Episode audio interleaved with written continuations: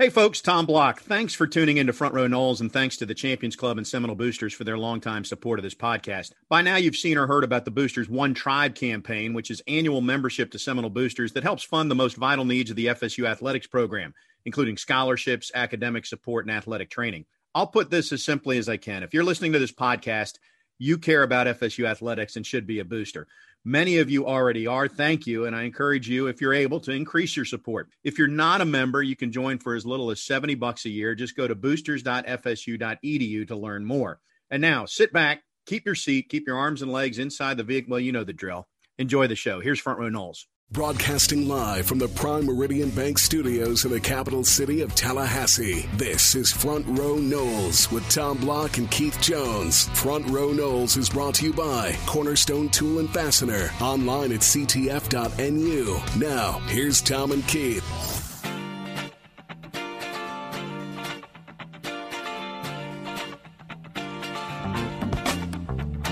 Good day, everybody. Make that great day as I say hello to Keith Jones. Welcome you to Front Row Noles. It's NCAA tournament week, Keith, and I'm excited. Both of Florida State's teams are uh, dancing. Uh, the ladies with a number nine seed, the men with a number four. Uh, and we were holding our breath in hopes, and maybe in some degree, still holding our breath in hopes that this thing will continue because uh, it's been a couple years. I mean, uh, I'm excited. I, I I've forgotten what it feels like almost. I'm ready to get re energized. I am. I am. The tournament's always fun, especially when it's been two years. And not only that, but most of the other sporting events from the past year, while they weren't the same, they did still continue. They moved them into a bubble in the case of the NBA or to a different spot on the calendar, but the March Madness just never got played. So uh, it's nice to have it back. We will uh, dive into that and get a bird's eye view from uh, a Florida State friend of mine who's a sportscaster in Indianapolis. That conversation is coming up. We'll also jump into spring football. Patrick Burnham has been out to practice a couple of times, so he will serve as our Osceola insider this week. And we will get an update on what he's seen thus far. One practice that was open to the media, not in pads, one practice in pads. Course, this is the time, Keith, where we get all optimistic and we draw big conclusions based on one play where a receiver beat a DB and made one great catch even though same receiver may have dropped the ball the next six times it was thrown to him. It is the nature of uh, being a fan. There's no question. And uh, without having seen, you know, practices, then obviously the media is excited about just the opportunity to go out there, even though you're going to stand on the quote unquote balcony at Hauser and you're kind of removed, at least you're there. And that's not been the case for a long time as well. Congratulations to the Florida State baseball team, by the way. I feel like it should be maybe it's in our bylaws or our organizational plan, thorough document that it is for Front Row Noles, Keith, that if a Florida State team beats the University of Florida in any sport, aren't we required to mention that within the first three minutes of the show? Is that how this works? Uh, I don't know if it's a requirement, but uh, it is an age old practice, so we will continue it. Mike Martin Jr. has never lost to the University of Florida in his entire head coaching career. Unbeaten, unblemished, a thousand winning percentage. The thing that I did not realize, and I should have, pardon me, and I'm sure our fans know and our listeners, but that's the first time that FSU's beaten Florida since I believe 2016. Now they did not play in Tallahassee last year, but that's still quite a ways since the last time you beat your rival on your home field. Yeah, on your home field because they did beat them last year, which was the last game at the University of Florida's Correct. old Correct. stadium, as it, it turned out. And isn't that the last loss that Florida experienced in their old stadium? Exactly. That will forever be the last loss because they've got a new stadium now. So you know who had the last basketball win against the University of Maryland in the Cole Fieldhouse? Leonard Hamilton. Exactly. Well, did Hugh Durham not have the last ever win against Adolph Rupp in the 72 run to the Final Four? That was not site specific or building specific, but yes, you are correct. So we're just full of Florida State trivia today as we're talking March Madness. That 72 team, by the way, I don't remember all of it, but in getting, and we had Hugh on maybe last year, two years ago, probably when there actually was a tournament, we had him on obviously everybody recalls or it's known that Florida State lost to, to John Wooden UCLA in the middle of UCLA's run. But along the way, they did beat Dean Smith in Carolina and Adolph Rupp in Kentucky. So it was it was a pretty formidable uh, murderer's row there en route to the championship game. In back to back games. Yeah. So now you have three of the greatest programs with the three greatest coaches that Florida State played on that route. Reminds me of what was it, Oktoberfest in '81 of the football right. team. Yeah, similar.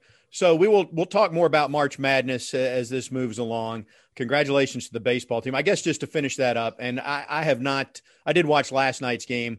We will get to baseball, folks. Uh, right now, we've been focusing on basketball. We'll dive deeper in baseball. The biggest thing here, though, and and we talked about it. I, in particular, opined that the game had too many strikeouts, and lo and behold, Florida State started hitting the ball. But it has long been known, and a wise old colonel shared this with me years ago when I used to announce the games. But when the weather warms up, the ball starts going out of the yard at Mike Martin Field. And I talking about Chip Baker, and more specifically, he's talking about the May regional winds when it's really hot. But nevertheless, it got a little warmer. And more than that, Mike Jr. switched up his lineup and he's got his ace starter out there as a batter, and all he does is hit home runs and get base hits. And he's got another pitcher hitting. He, he sat the guys down who weren't making contact, and he's he's had some success by shaking things up. And you talk about the strikeouts. Florida State's pitching staff combined uh, for 15 strikeouts against the Gators, the number five team in the country. And I had not been paying attention to this, Tom, and then we'll move along. but did you did you realize that the top five teams in the country were all from the SEC? I did because I heard it last night, but prior to that, I wasn't aware. Well, At least you're honest here's the reality, Keith. And again, we don't need to have an ACC network TV revenue conversation right now. But I think the, the single sport where the SEC has gained the most ground, we talk about football, it may well be college baseball because every school in the SEC, I say every, I bet 80% of them have a baseball stadium that's brand new. They're spending 60 and 80 million on them they they've sunk resources into that. The SEC is the league that lobbied for a fourth umpire ahead of the others because they could afford to pay the fourth umpire. They've lobbied for the third full time assistant because they can afford to pay the third full time assistant. That might be the one, and plus the SEC network. So those games program every day of the week. That might be the sport where there's been the most ground covered by one league over the last five to six years. I am encouraged, however, Tom. You are correct. The the the, the need to catch up exist. But the biggest thing that jumped out at me last night, because I hadn't done any work, I was just sitting at the house watching the game, is the announcers for this game, I consider ESPN's number one, certainly number two crew with with Jason Benetti, who's a who's a Florida State guy, and uh, and and KP. I mean, that's that's a very good thing for the ACC network as well, with those guys working the game. Yeah, and just to clarify on that, we've had Jason on the show. Jason used to be the studio host for Florida State football and basketball broadcast for a couple of years. When you say Florida State guy, he's not a Florida State alum, but he did do our broadcast for a few years. I'm sorry, I, I, that's what I meant. I, I misspoke, but yes, that's what I meant. He's a he's a guy we've worked with and know. Right. And has gone on to a, a, really successful career. Yeah, no, I thought it was good. And see, we got off onto a tangent as we always do. Moral of the story is the baseball team, after struggling early, has now won two out of three in its last two conference series, beat Florida, now goes to Miami. And I'll tell you what, if they can win this series at Miami, people will be feeling very good about the quick turnaround that, that Mike Jr. and this team has made. But we knew it was coming. There's there's talent on this team. Okay, basketball, Keith, UNC Greensboro. I know that in your man cave you have all kinds of video clips and full games stored on that computer and you've gone back and you've watched countless UNC Greensboro games to get a set for this, right? Uh, that's a negatory Ghost Rider. The uh, the pattern is full. have you poured over the internet and determined what we need to know? That that would be an additional negatory. And don't spill your coffee when I come by then what I will share is that Isaiah Miller is their best player. He's been the SoCon Player of the Year two years in a row, the Defensive Player of the Year three years in a row. He's a diminutive six foot guy who gives everybody fits. Now, he doesn't shoot from the outside. As a whole, the team doesn't shoot well from the outside, but apparently he wreaks such havoc inside. He's the only scorer that averages in double figures that it's enough to give opposition the opposition problems. That said, I'm optimistic that Florida State can take care of business on Saturday. Saturday is not my concern, uh, obviously. And now that's a very boastful comment and for someone that hasn't done a lot of homework. But, uh, you know, in theory, Florida State should win that game easily. They play again on Monday. Uh, the, the thing that bothers me, if I read the schedule correctly, is they get if they get past the first two games, then they theoretically have Michigan on the horizon in week number two, weekend number two, uh, and that'll get your that'll get your juices flowing real quick because they're the number one seed on that side. Of course, there's also the potential that Florida State makes it through and LSU springs the upset over Michigan, in which case the Block family will have an annulment uh, for next weekend whenever that game would be played. I will not be conversing with your spousal unit. Uh, that would be a that would be a factual statement. We're breaking several rules. The most notable, Keith, that you got to take it one game at a time. So, while I agree that Florida State's the better team than UNC Greensboro, first round games always scare me. Nobody had Virginia losing as a number one seed to a 16 a few years ago. Florida State has size. I do think it's good in looking at the UNC Greensboro roster they actually have a couple of seven footers who are their fifth or sixth leading scorers. So it's not a case where you've got all six two guys and Leonard might have to go completely small and take his bigs out of it. I think if, if UNC Greensboro stays to what they've done this year, they will play the 6'10 and seven footers, and Florida State will go with basically its its regular lineup. The main thing they need to do, regardless of whether the guy's six two, seven foot, whoever they're playing – they can't be so loose with the basketball. I was so frustrated in that Georgia Tech game. And you have to credit Georgia Tech because they are pesky.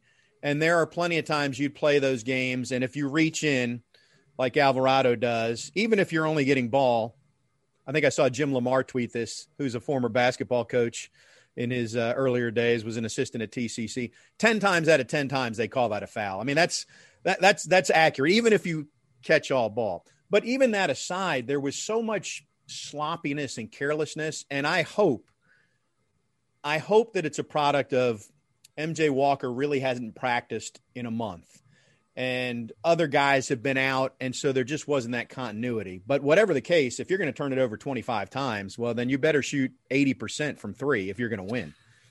Well, and they dang near did. They shot 50% from the floor and 52% from three, I think it was. 25 turnovers was the official count. That's an ACC tournament record, a bad record for Florida State.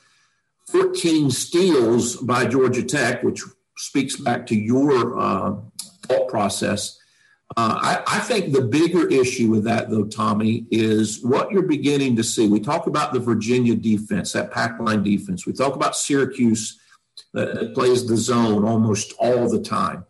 The particular defense that, that Florida State was going up against with Georgia Tech, because they had to do it, was a form of matchup zone that candidly just confused FSU. They never got a firm handle on how to attack it or how to approach it. And I don't know if that's something they might potentially see moving forward. But that's my bigger concern. They weren't necessarily able to make some adjustments during the game or at halftime to address the defense that they were facing. Again, it's a little bit of a, a unique defense, a little bit unusual. Very few, very few people run it. Uh, Pastner's had to run it because he's he's candidly just hasn't had the horses to do what he wants to do. But he worked very well for him in that particular ball game for Georgia Tech. I think what it points to, we had this conversation as this year has unfolded. And there was the period after Florida State never missed a shot against NC State and won by 40 or whatever it was, probably 25 ultimately, but led by, I think, 40. Drilled Virginia. So the conversation would turn to was, is this year's team as good as last year's? And the way the season went, it was no, no, no. Yeah, I think they are. Yeah, I think they are. now we're back, at least in my mind, to no, they're not. And the single biggest difference, well, it's really two differences the biggest one is Trent Forrest at the point because as good as Scotty Barnes is, he's still learning the position. He does things that Trent can't do, but he also doesn't do things as well as what Trent did. And then RayQuan Evans has struggled. And then the second biggest thing is we didn't appreciate, maybe in the moment we did, how good a defender Patrick Williams was in terms of just cutting off guys, getting to the those two things I don't see out there. Now they do have some again, Scotty Barnes can do things that Trent couldn't do, and and I love watching him play. But that to me is the two biggest differences from last year to this. They collapse very well. They they they defend in the paint, but when you go up against a, a, point guard or even a wing player that has passing skills that can draw that help defense in and then then get that ball out, that's another area that FSU's got to be a little more disciplined in. In other words, instead of two players going after the the guy that's penetrating, one player goes after him and the other one stays to someone closest to him and make someone make a shot, not give them that easy pass for the dunk. Now, that's a gross oversimplification, and I'm sure I should use bigger terms than that, but that's what I see. Florida State plays Saturday. Hopefully, they advance. Then Monday, they would play Georgetown or Colorado. And then after that, if the seeding stays true, they would get the number one seed Michigan next weekend at a date and time to be determined. Speaking of dates and times to be determined, we have determined in our pre show meeting that uh, Patrick Burnham from the Osceola will join us about two minutes from right now if you're listening live on the radio and mo- almost instantaneously if you're on the podcast. Stay with us here on Front Row Noles.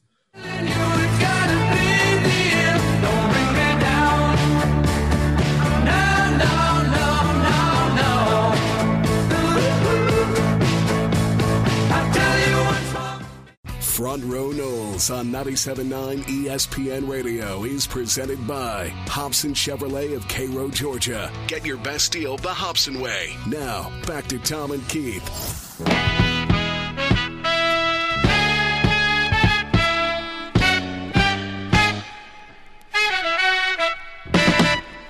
Welcome back to Front Row Noles. Let's talk some football now. We'll get back to March Madness, and uh, we'll hear from a guest that's uh, in Indianapolis covering the tournament in our next segment. Right, right now, though, we open up the Earl Bacon Agency hotline. The Earl Bacon Agency, ensuring our future together. Say hello to our Osceola insider, Patrick Burnham. How are you, Pat? Great, guys. How are you guys? And uh, hopefully, you're having a great St. Patrick's Day. Uh, may your glasses stay full and your brackets remain unbusted. Well, I keep trying not to wear green, but nobody pinches a guy over 60, so I'm left out. well, I'm not wearing green today yet either. I'm going to wait till I go out in public. Pat, we're in the same age range here, and when you when you said "May your glasses stay full," I thought the next line was going to be "and your bladders stay unbusted," since you know we're back from the bladder bust days of the first. But my oh, bracket, my bracket, just to move that along quickly, is unbusted, and I, I feel pretty confident that at least until Friday around lunchtime, I'm going to be unblemished. I got the same feeling for mine as well. All right. Well, as much as we appreciate your hoops expertise, we did bring you on to talk some football. So I'm a I'm gonna start not where we normally start. We meaning anybody talking FSU football because it always starts with the quarterbacks. Right. So we're four practices in. You've seen two of them. One of them was in pads. I want to know what you saw from your former position on the offensive line that you were excited about, concerned about, caught your attention, fill in the blank.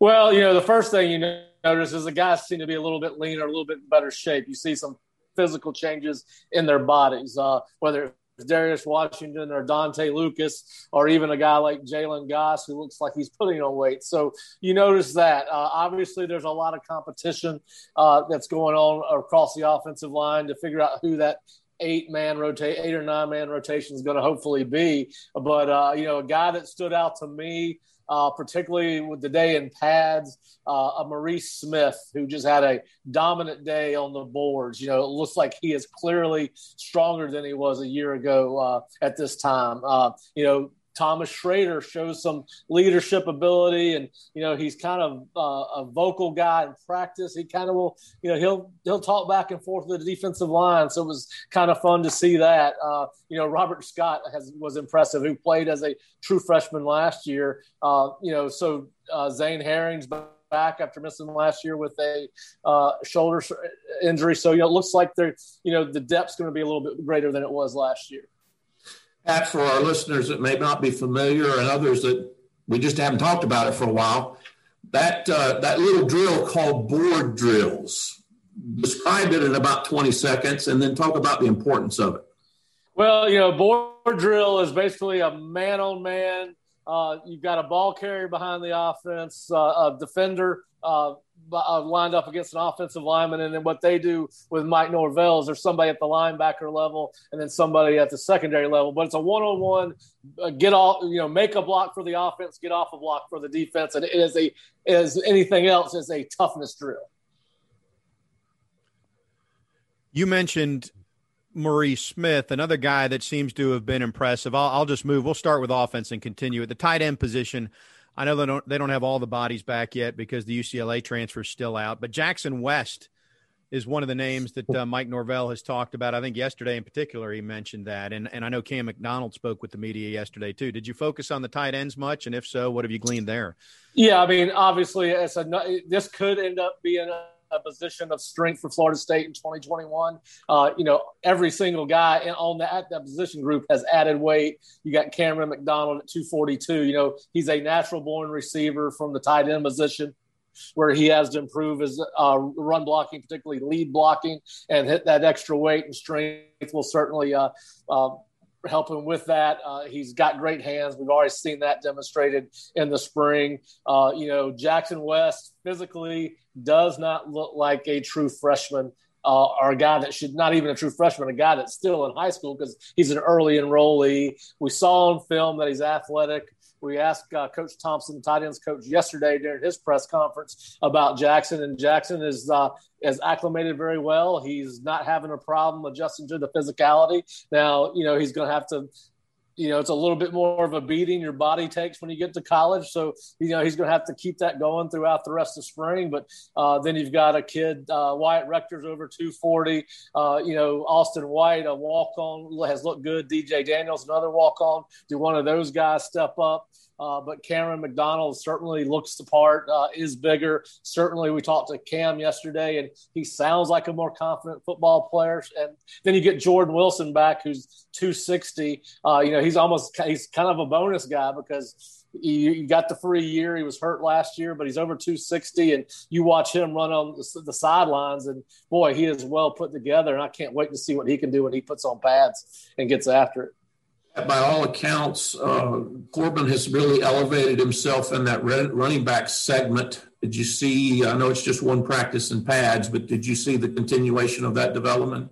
Well, yeah. I mean, he looks leaner. He looks lighter on his feet. Uh, obviously, he's a year, you know, another year removed from surgery himself. Uh, he's probably more confident in the offense. It looks like Toafili's kind of going to be that running back slash slot receiver guy. So it looks like Jashaun is probably going to, you know, at least be your first team guy at running back at least early in spring. But uh, certainly a guy that seems to, like some of these other young guys seems to be taking uh, the next step in his development as a football player. Showed good hands from what we saw and scale and uh, some team stuff, some team oriented stuff. Right. I mean, now you can talk about him well, I was going to go one more position and then talk about quarterbacks. Is that okay, Keith? Sure. All right. So Malik McClain's name came up yesterday, and I know Mike Norvell also mentioned, and, and we're aware not all the receivers are in yet. You've got one transfer uh, potentially coming in that's not signed yet, and then you've got Destin Hill. What have you? Uh, two practices again with with quarterbacks who are shaking some rust off. In the case of one who's learning Florida State's system, so I don't know how many conclusions you can draw, but what have you seen at the receiver position, Pat? Well, I mean, it's definitely deeper than it was last year. You've got Josh Burrell and Malik McClain, two early enrollees in going through spring. That's certainly going to help this position uh, develop uh, faster than it would have if those guys didn't report to fall. Uh, you know, there were far too many drops uh, the first day of practice in shorts. Uh, you know, they've got to get that rectified. That is probably the one thing that uh, carried over. But you look like a guy, Brian Robinson, who's uh, really smooth at running his routes. And, uh, you know, Malik McClain and Josh Burrell do not look like true uh, early enrollee freshmen. They are physically advanced and show good size. Kentron Poitier made several nice catches the first day. We watched them in shorts and scale or seven on seven. And then, of course, you got Pookie Wilson and Jordan Young. But uh, certainly, uh, uh, you know, Darian Williamson looks very smooth running his routes. But, uh, you know, we paid more attention to them on the day that they were not in pads, uh, more so than we did the day they were the day when they were in pads. We focused more on the offensive defensive lines. Okay, now we'll go there. Keith said it was time. So, quarterbacks, we're two practices into your eyes, so you obviously are ready to call the starter. What'd you see? well, listen, yeah, listen. Uh, it looks like it's going to be by all uh, purposes. It looks like it's going to be a battle. You know, we asked Kenny Dillingham uh, two weeks ago that he, you know, did they have a date to name a starter. He said he thought it would last into the fall camp. Uh, is that a good, thing or a bad thing for Florida State? I don't know. Um, you know, but uh, certainly uh, the first day in shorts, Jordan looked sharper than any of the other quarterbacks when they got into the team part of uh, 11 on 11 when they went through some first and 10 uh, down and distance situations and some third and 10 down and distance. But uh, certainly, uh, you know, Jordan is a little bit more experienced in the offense than the other three quarterbacks. But uh, you know, I'm not ready to make a call. I, have said this the whole time. Uh, you know, McKenzie Milton, uh, both days we were there, was flushed out of the pocket in different drills and has the speed to get to the sideline before anybody can touch him. Now, they're not going to touch him. They're not going to touch any of the quarterbacks, but certainly his mobility uh, is, uh, you know, he's probably not what he was before he was hurt, certainly, but he certainly does show the ability to get out of the pocket. And, uh, you know, so I think this is going to be a very interesting battle. But I certainly think, uh, based on their body of work at this point in their careers, if McKenzie Milton is healthy, uh, you know, and gets through spring healthy and gets through fall camp, you got to think that he's a starter. But I do think Jordan Travis and Tate Rodemaker and Chubba Purdy are going to battle. Uh, both Chubba and Tate look like their arms are a year stronger, you know, than they were when we saw them. last. Well, we saw Tate last spring for sure. But uh, you know, it's you know, we're still in the early stages of spring, and uh, you know, but I think that they've got some good, you know, four good prospects to work with as they go into fall fall camp. Generally speaking, according to the book of football, the defense is ahead of the offense early on, and we've been told that the defense has kind of had their way with the offense. So I guess we just don't even need to talk about the defense; they'll be uh, ready to go come fall. don't even need to bring them up. Well, yeah, that defense is uh, fired up as we were coming out of day two of spring or day three of spring, our second day out there. You know, the defense, uh, you know, has got a, a, a, lot of improvement to do across the board, uh, but certainly that first day of pads, uh, Keith, as you're no stranger to, the defense was the better of the two looking sides of the ball. Uh, they got after the offense consistently throughout the day, whether it was in individual drills being the boards, whether it's pass rush drill, whether it was pods, which I which is what I call the when they get in small groups, whether it's the two guards and the tackle against the three technique and or nose tackle working their way up to a linebacker. So and then of course uh, you know the one thing uh, Jermaine Johnson.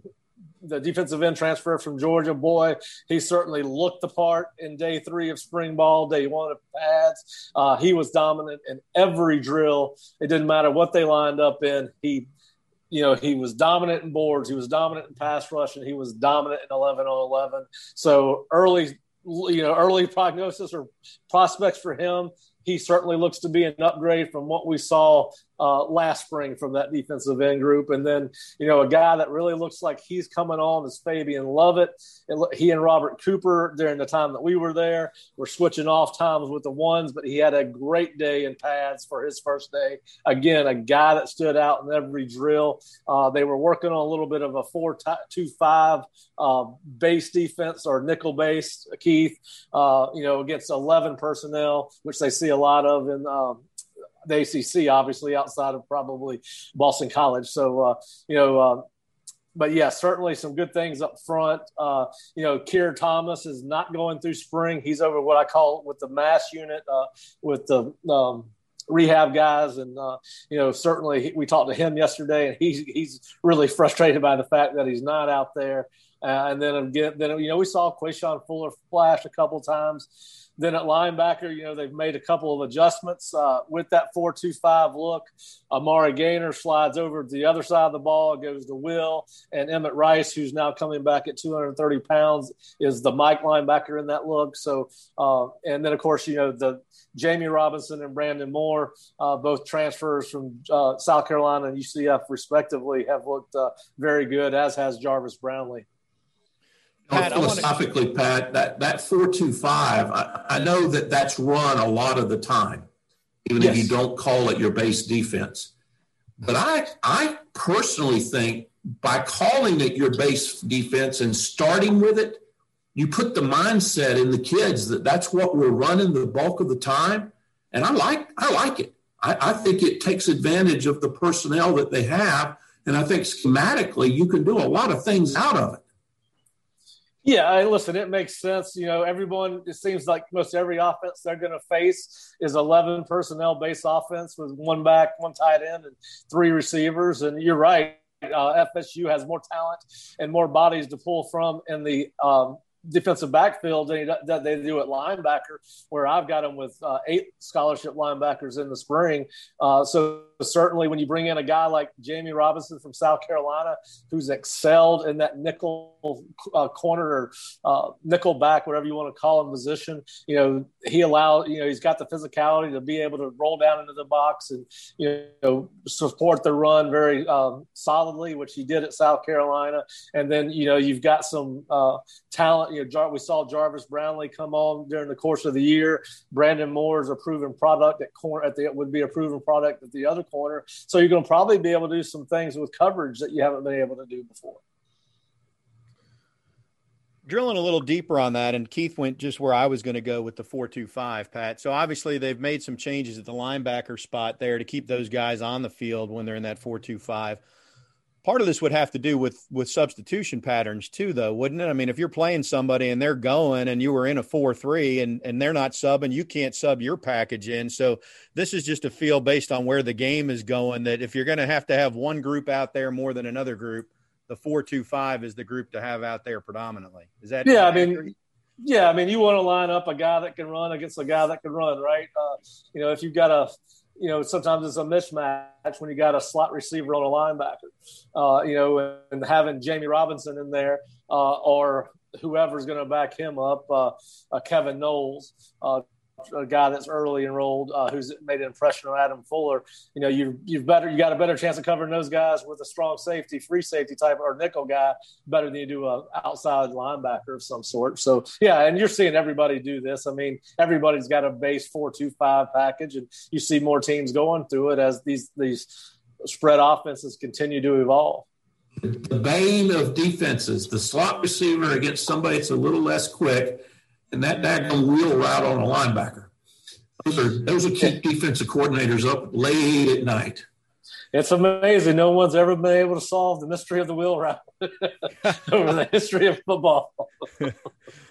well, and, and then there's the tight end throwback that comes into play once every five games too, right?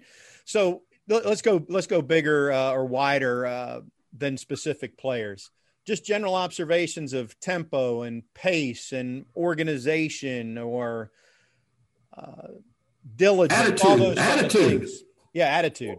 Well, listen, uh, I will say this: this looks like a program that's in its second year with the new staff.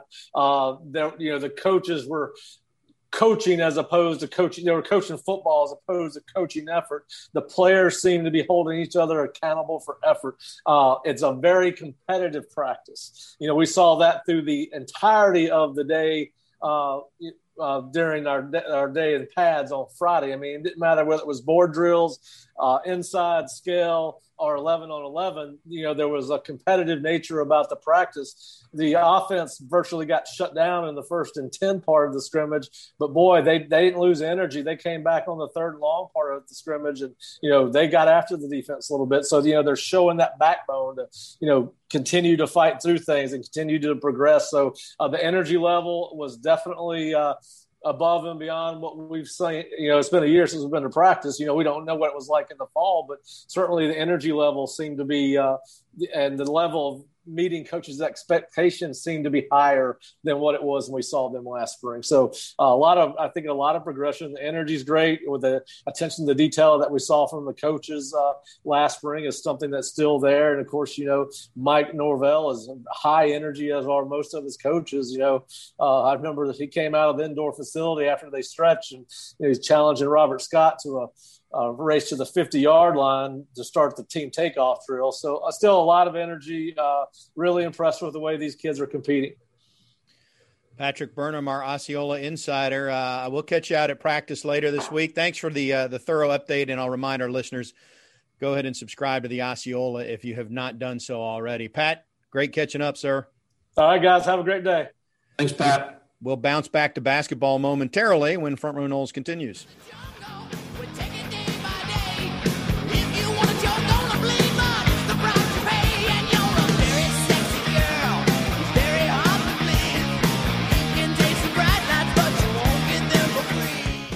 Front Row Noles is brought to you by the Osceola, dedicated to FSU sports and fan experiences. Sign up for a free trial at theosceola.com or call 833 FSU News.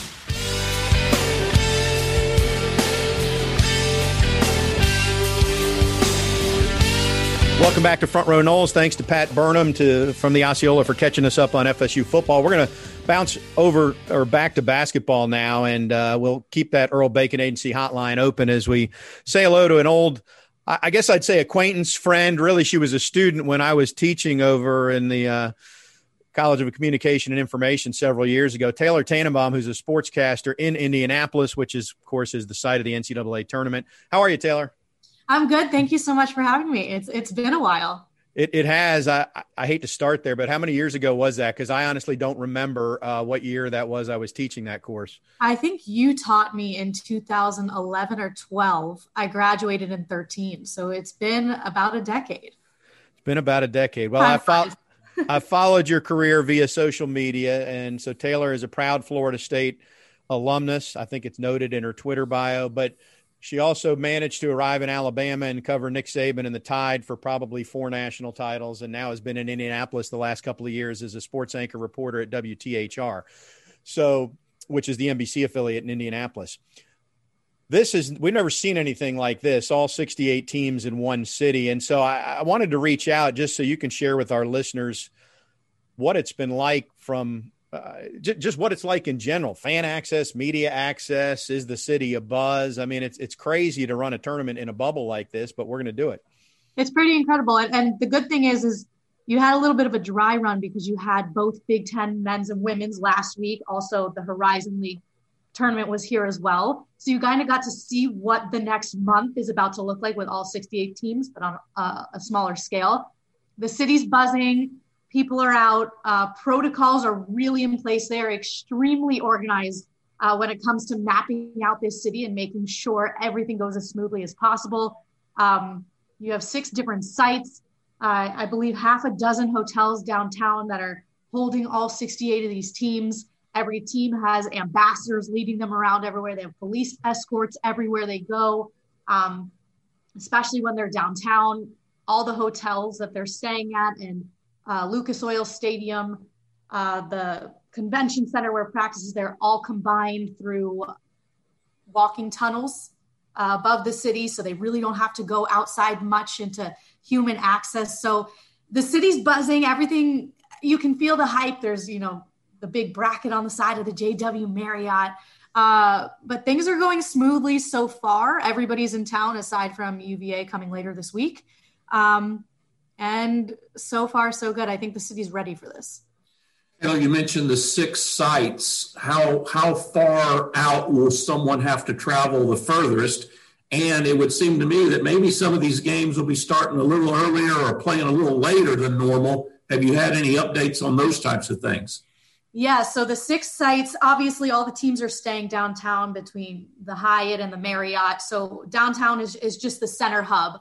Then you have Mackey Arena in West Lafayette, which is Purdue. That's about an hour five north of the city. Then you have Bloomington. You have uh, Assembly Hall, which is IU, about an hour five, an hour 10 south. So that's the farthest they're going to have to go is a little over an hour north and south if they're going to IU or Purdue. Hinkle Fieldhouse at Butler is only about 15 minutes from downtown.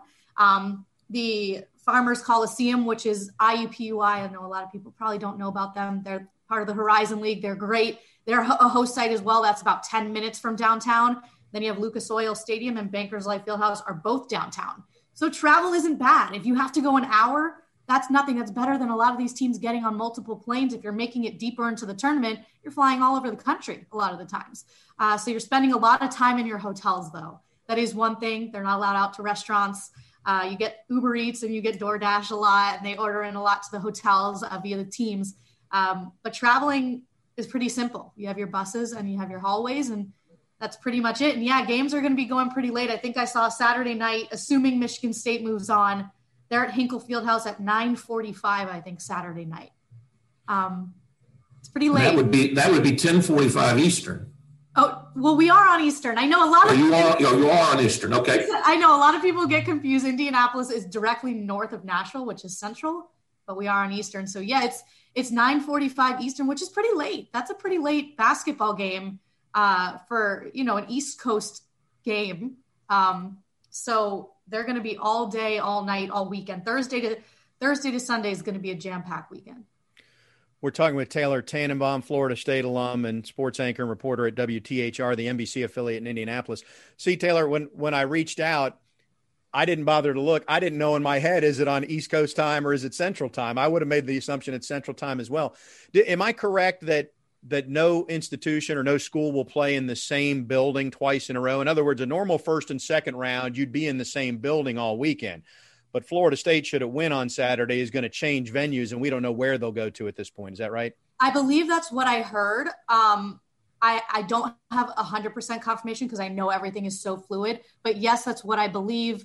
If you win in that venue and you, you move on, they're going to try to switch you up. I know they're not putting Purdue at Mackey Arena. Um, they're not going to try to give them that home court advantage. Obviously, if push came to shove, I think they'd do what they have to do. Um, but for the most part, I think they want to make it fair for everybody because everyone's in a neutral site. They want to make it as neutral as possible. So I believe Florida State's at Bankers Life Fieldhouse on Saturday, home of the Indiana Pacers and the Indiana Fever. Uh, so they will likely be at one of the other five sites uh, following that. So Bankers Life Fieldhouse Pro Stadium, Pro Arena. Yes. I can envision what it looks like. Any any nuance to it or anything that Florida State fans would want to know specifically about it?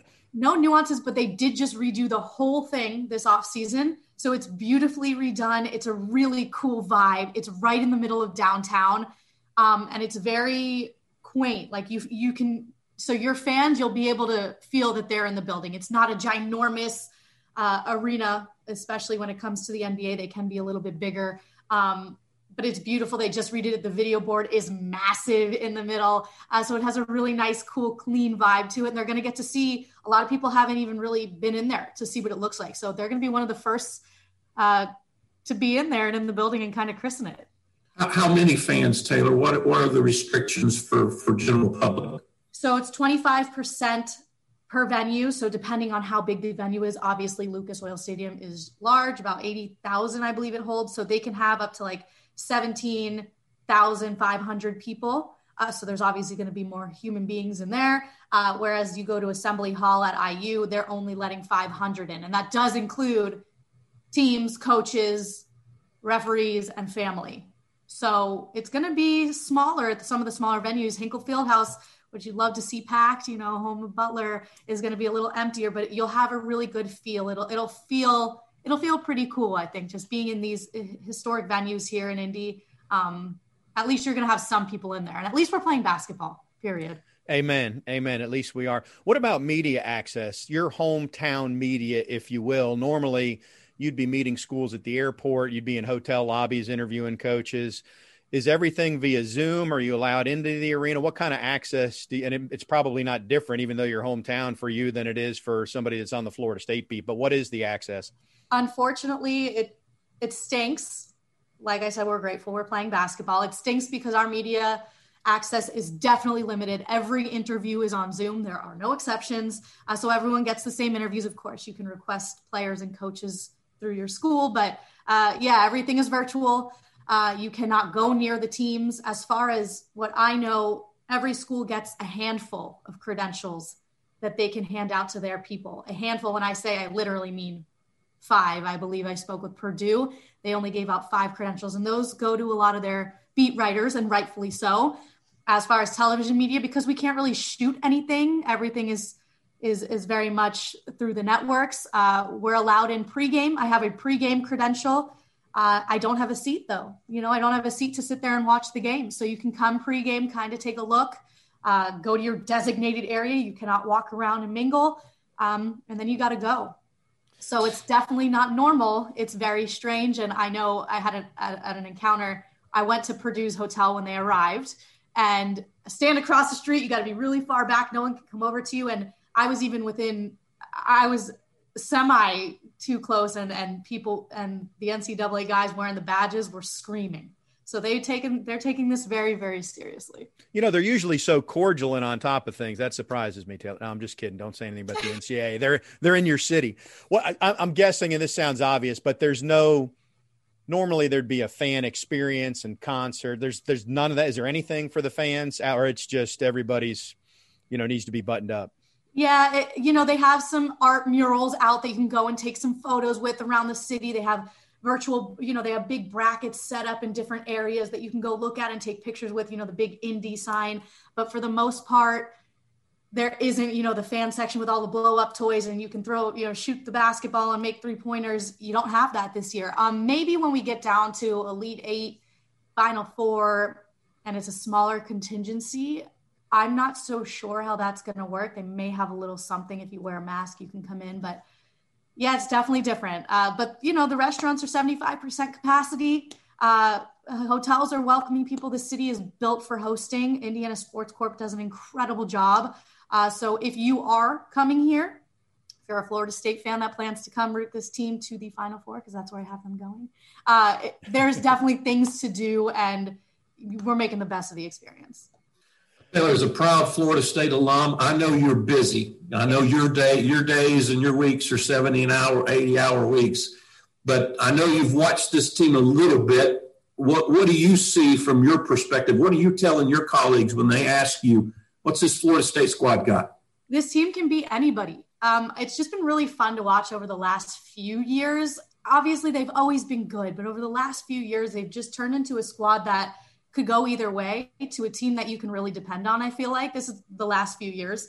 Um, so I'm telling my people, I'm sending them to the Final Four. I believe, I know they're coming out of the West, right? They're coming out of the West, and that they'd have to beat Michigan or the South. Michigan. Michigan. They're in with Michigan, yeah. They have to be. I think they can beat Michigan. I don't even think that's a question. I think if you're going to pick a one seed to go down, that's that's that's what's that's what it is. I think it's Florida State taking down Michigan.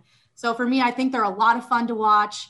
Um, it's a joy to watch Leonard Hamilton coach this team over the last couple of years and just finally get I feel like the respect he's always deserved. He gets the respect, but I think he deserves a little bit more sometimes uh, as one of the greatest. And uh, I'm excited. I think they can really make a run our listeners can't see it. We record these via Zoom, but your biggest smile of this whole interview has been talking about Florida State, which it's great to see. So any Noles that are going to be not to be confused, not Tommy, not to be confused with the sweatshirt she has on. Oh yes, I got my sweatshirt on. if you're going to be in Indy, uh, whether it's for the tournament right now or at any point, uh, tune into WTHR and catch up with Taylor Tannenbaum, one of Florida State's own, the NBC affiliate there. Taylor, as we wrap up, uh, you know, you were at Florida State. I'm just trying to think of the, you mentioned the timeline. You, you got started in Alabama. So, I, and, and correct me where I'm wrong on this, but I'm thinking about over your career, you, I seem to recall that you were at the kick six game for Auburn yes. and then you were at the Florida State Auburn national championship. I don't know how many Alabama big moments or national titles you covered. Then you get to Indy, and I think you were there when Andrew Luck suddenly retires. I mean, you've had no shortage of small stories. I'm sure there's plenty I'm leaving out, but there's been a few in there. Yeah, it's, it's been crazy. That was my first season as an employee, you know, in this career was covering Auburn's kick six against Alabama, then going to a national championship. And they just so happened to be playing my alma mater in California, the last BCS title game at the Rose Bowl, which is historic in and of itself. And that was just a blast. And I went to every college football playoff after that. The only one Alabama lost in the semifinal was the following year. But after that, they made a run every single year. Um, come here, the Colts are great. And then Andrew Luck retires, uh, which was, and it's just been crazy. Since then, you get the Indy 500 here. Uh, so I got my first Indianapolis 500 experience before we got shut out with COVID and had no fans, but that was incredible. Um, it's been fun and you got some of the best high school and college basketball in the country. So I'm excited for the city to be put on this stage and, and to kind of see what basketball brings here this month. Taylor, it's great to catch up. Don't tell any of the Colts fans there, but I know you're a Dolphin fan at heart because you're from South Florida. But we'll keep that between us. So thanks for the update. Congratulations on your career success, and have Thank very much so. Very much so. I have to owe, I owe some credit to you. Thank you so much. well, you don't know credit to me, but I'm glad that things have worked out and you're and you're chasing your dream. Let's take a break. We'll come back with more front row Noles right after this.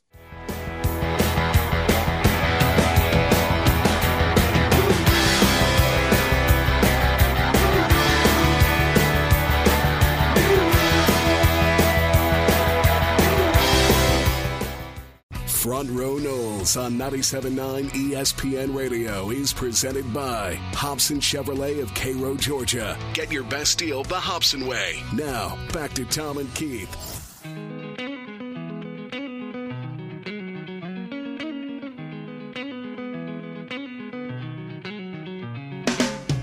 Last segment here on Front Row Noles as we finish things up. Tom and Keith. KJ, perhaps now more than at any point this season, I'm regret not regretting, but I'm jealous that I'm not in Indy right now to watch Florida State play this weekend. I would love to be there as well. Uh, it, it's going to be interesting. I hope I hope Florida State makes the run that we expect them to make. I hope they don't have a hiccup along the way. Uh, I'll be so disappointed. I thought it was interesting too, segueing a little bit, Taylor talking about how strenuous they are with the protocols and that type of thing. I've got two gentlemen that they're not friends of mine, but they're gentlemen that I've gotten to know over the 20 years that I did basketball that are officials, referees uh, for the Atlantic Coast Conference, and uh, Roger Ayers and, and Teddy Valentine. And they were scheduled to work in Indianapolis. And this is, you and I were talking before we came on the air about unintended consequences. Well, well Roger and, and Teddy show up at the hotel and their rooms are not ready. I'm assuming this was Sunday night. They show up, the rooms are not ready. And there were four other gentlemen there that were associated uh, with officials or, or the ACC and or the uh, NCAA. And they did what you and I would do. If you and I showed up somewhere and our rooms weren't ready and it was dinner time, we would say, well, let's go grab a bite and then we'll come back and get our keys. Well, these six guys did just that. And then one of them tested positive. And now the other five have been sent home along with the sixth one that tested positive. So Roger and, and Teddy will not be working in Indianapolis, not because they necessarily did anything wrong, but, but, but because that's how tight the protocols are. As Taylor was talking about, you know, with, with being a little too close uh, when Purdue showed up at their hotel. And, and I think we'll hear other stories, unfortunately, about that. I don't say that in a negative way per se. I'm simply saying that's how tight the controls are and what they're trying to accomplish with these 68 teams and, and these games going forward. And I was concerned when I saw the names because Roger Ayers and Teddy Valentine officiated Florida State's two games at the ACC tournament, if I'm not mistaken. So I was hoping there was not any connection to Florida State there. And uh, just keep the fingers crossed until you tip things off. Yeah, it's hard to say. I don't know. I think if we tracked it, Keith, you probably could find an even amount of examples of teams that were on a roll and had a big winning streak, won their conference tournament, and flamed out in the NCAAs as teams who looked like they were backing in, not playing great. And the next thing you know, they won three or four in a row. Syracuse a few years ago makes a Final Four run when people thought they shouldn't be in the tournament. There seems to be one of those stories every year. So predicting where FSU is going to be, I don't really know. I mean, I think it's it's certainly they have the talent with with talent, they should be in the Sweet 16. But that doesn't. That's not the you know. And then from there, it's kind of a crapshoot. You know, you, you got to have a few breaks. You got to have some things go your way. The two things, however, that Florida State have going for them, though, Tommy, that in my opinion, although nothing's hundred percent in your control per se, the two things that they have that are their strengths that they can control is their defense and their ability to protect the basketball. Those are two things you can be very intentional about. Your shot may not be falling. Um, you know, there may be other things going on. Someone's got a bad ankle, someone's got a bad knee, but they go 12 or 13 deep. But those two things you can control. And I like I like that aspect of this team and the fact that they are in control. And if they get hot, if they shoot the ball well, like they've shown they can, uh, this is a team that can get on a roll. And let me tell you, when you get to tournament play, when you get to tournament play, I never personally played, but I was around it for 20 years. It's absolutely infectious. It's not like the, the NFL where you're playing once a week, you're playing twice a week. and particularly your two games, you're playing one game, skipping a game, and playing a game. I mean, it's almost like baseball. And you can get on a roll, and that confidence can swell. And um, it's infectious, absolutely infectious. Being, I'll go glass half full here because – turnovers have been a storyline this year, but not to the degree they are right now after what we saw last week when Florida State really struggled. The storyline going in last week was Florida State can't make any shots away from the Tucker Center. So I think if we look back, nobody's happy with the result against Georgia Tech, but Florida State did make shots. And more than that, we said, well, what's wrong with MJ Walker? And I know he turned it over a ton, and I'm not excusing it, but I am thinking that all the mispractice time has caught up to him in that regard. But he finally looked aggressive again and went to the rim against Georgia Tech, which we hadn't seen in forever. And Malik Osborne had not been 100%. And lo and behold, he hits all the big threes in the game against Carolina. So my point is maybe those two guys got healthy. And maybe if that's the case and you get a few days of practice in, the continuity comes back and some of those turnovers goes go down. We know uh, we know that uh, shoot the coaches don't even have to talk about it but it's kind of like a football player. You know, if he fumbles too much, he might walk around with a football all day, going to class and everywhere else. I hope while they're isolated in their rooms, they're all sleeping with a basketball held tightly with two hands. well, don't be surprised that Leonard wouldn't have them doing that. Uh, that. That could very well be the case.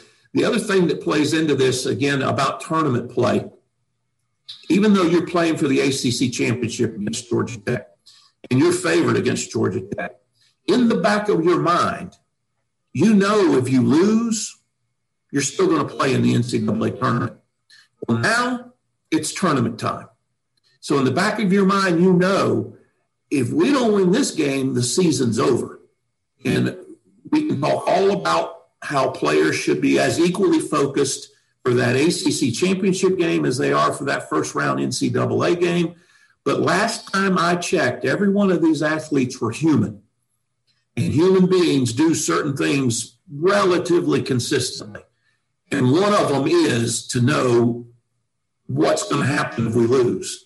And both of those scenarios are different. Both of them are different. And now you've got to be focused, or if you lose, you go home. We're going to finish up, and I hate to do so on a somber note, but Keith, you and I got the word yesterday that uh, a colleague of ours that worked many a primetime Noles broadcast as a cameraman passed away uh, unexpectedly in his sleep, I think last Friday, and that's Briggs Goddard. And so just condolences to, to his family. And Keith, I guess it goes with getting older, but uh, we've lost a few from the crew over the years uh, like a Johnny Alford and a John Lou before that, and, and there's others. And uh, that this one just struck me a little bit more because Briggs, um, he probably worked. I called several women's basketball games, and he was probably on those crew. And I'm talking just a month or two ago. And normally center field camera guy at baseball games. They did a really nice tribute in the baseball broadcast on ACC Network last night to him. They did. I saw that, and it, it was very well done. Uh, the one thing that uh, we all remember about Briggs uh, were the buttons he was a collector of humorous buttons. We've seen articles and, and, and uh, video about folks that collect uh, buttons from elections and things like that. But, but Briggs' collection was about humor. And he was always wearing one of those buttons. It would always be different. Every time I saw him, I'd ask him to show me what the button is, or if he came up to me and I, I wasn't paying attention, he'd say, Here, look at this have it on his lapel or somewhere on his shirt. Uh, had a great attitude, very positive, uh, taken way too young, way too young, and uh, he'll be missed. He, you know, he's one of those guys that no one ever knows about except the crew members. But the crew members knew how valuable he was and how talented he was, and uh, just a great guy, a really great guy. Amen, and and, and R.I.P. to to Briggsy. Okay, we are out of time, folks. Enjoy the tournament this weekend. Hopefully, next week at this time, we're talking about Florida State in a Sweet 16 matchup. Uh, either way, we'll be talking Florida State. He's Keith. I'm Tom. Thanks for tuning in to Front Row Noles.